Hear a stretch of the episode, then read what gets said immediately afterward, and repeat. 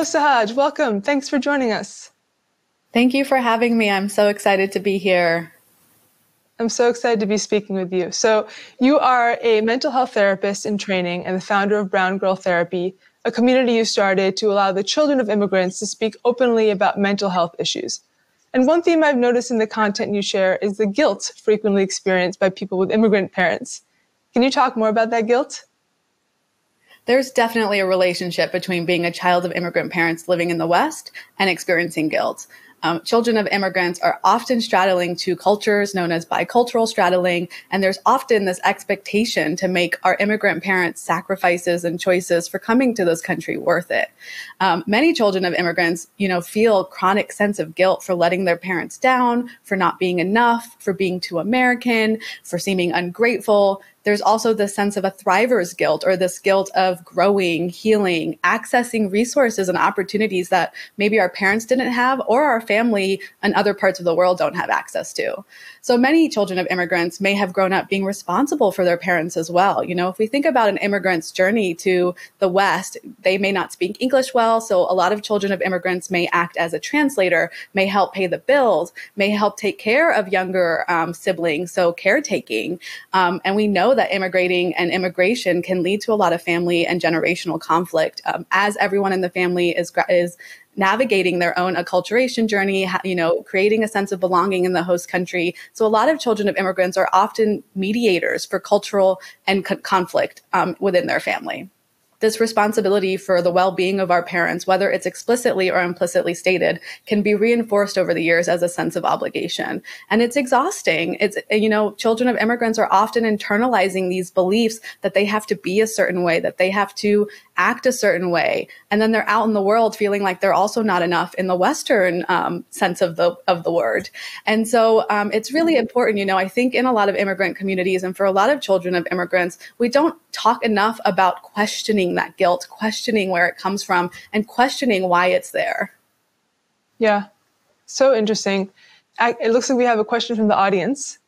Is long-term guilt ever justified or beneficial?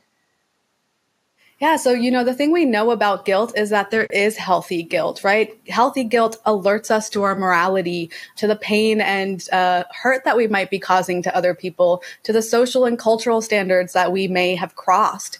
And it can help direct our behavior. It can, if we're really sitting with it, we can understand, okay, you know what? I didn't want to hurt that person, or I didn't want to do that thing. So that can help you then decide to make amends, to change your behavior, to apologize.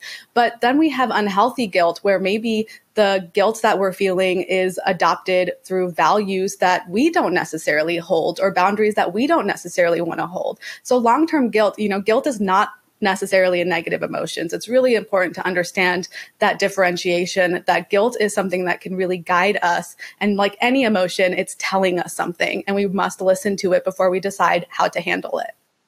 Yeah. And in the unhealthy situation, what are some helpful strategies for dealing with it? I suspect it'll be relevant to many demographics of people. Yeah. So, the thing about chronic guilt is that it can force us to be small. It can tell us we must stay within the box. We must stay, we shouldn't take up a lot of space. It kind of encourages us to distrust our own needs and wants, especially if they differ from the people around us and our immigrant parents. So some strategies for adopting and dealing with guilt. It's really important to question the guilt. It's important to identify your parents' beliefs and values and then explore your own and see how they overlap. Ask yourself, how can I lovingly detach from the assumption or belief my parent has? Ask yourself if you are internalizing something that doesn't actually speak true to you. Remind yourself also that your parents are often doing the best they can with what they know and what they were taught. And with that, you have to have a lot of self-compassion to know that you're figuring out how to deal with something that maybe no one in your family has dealt with. You were never taught how to deal with. So it's really important to show up with a lot of self-compassion. And then the last thing that really comes to mind here is to accept that guilt may always be an emotion that you have to navigate. It's a warning light. It's not necessarily, I think a lot of children of immigrants look to guilt and feel guilt and then say, oh my gosh, this is a sign that I need to turn around and not do the thing I want to do or continue on the path that I'm about to take. And instead I say, sit with the guilt, see it as a warning sign, and try to understand where it's really coming from. Yeah, that's incredibly helpful. We have a question from the audience. What coping mechanisms would you recommend for someone dealing with guilt?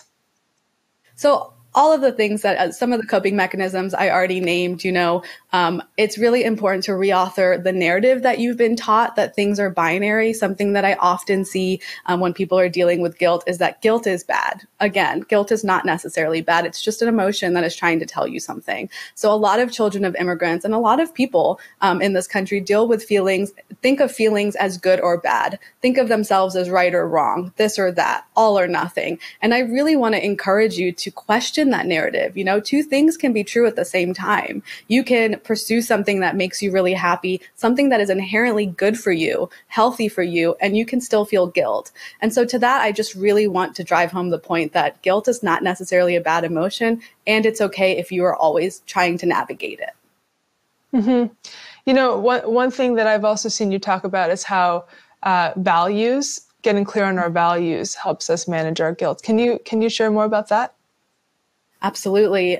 Getting clear on your values can definitely help with managing guilt. It's important to get clear on your values instead of assuming that your values are exactly the same as the people around you.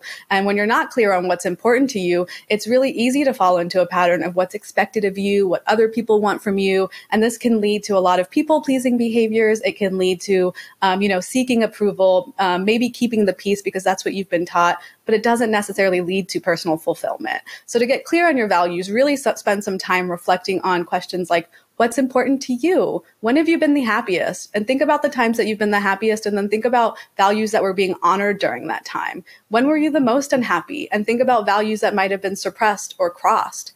We have to think about living our lives with value-driven choices and a lifestyle, but that's really hard to understand if your values don't overlap with the people you love. And so what I hear from children of immigrants a lot is, my values aren't the same, so then what do I do? And so to that I say, try to find ways to communicate to your parents. A lot of the assumptions and beliefs and values our parents have, some of them may be rooted in fear. If they're not necessarily happy with a career choice that you're making, but that aligns with your values, try to address the fear that's coming up, the fear that they have that you won't be secure when they're not here, that you won't be able to make enough money, that you won't be satisfied for years to come, and try to address those fears to communicate your values to your parents.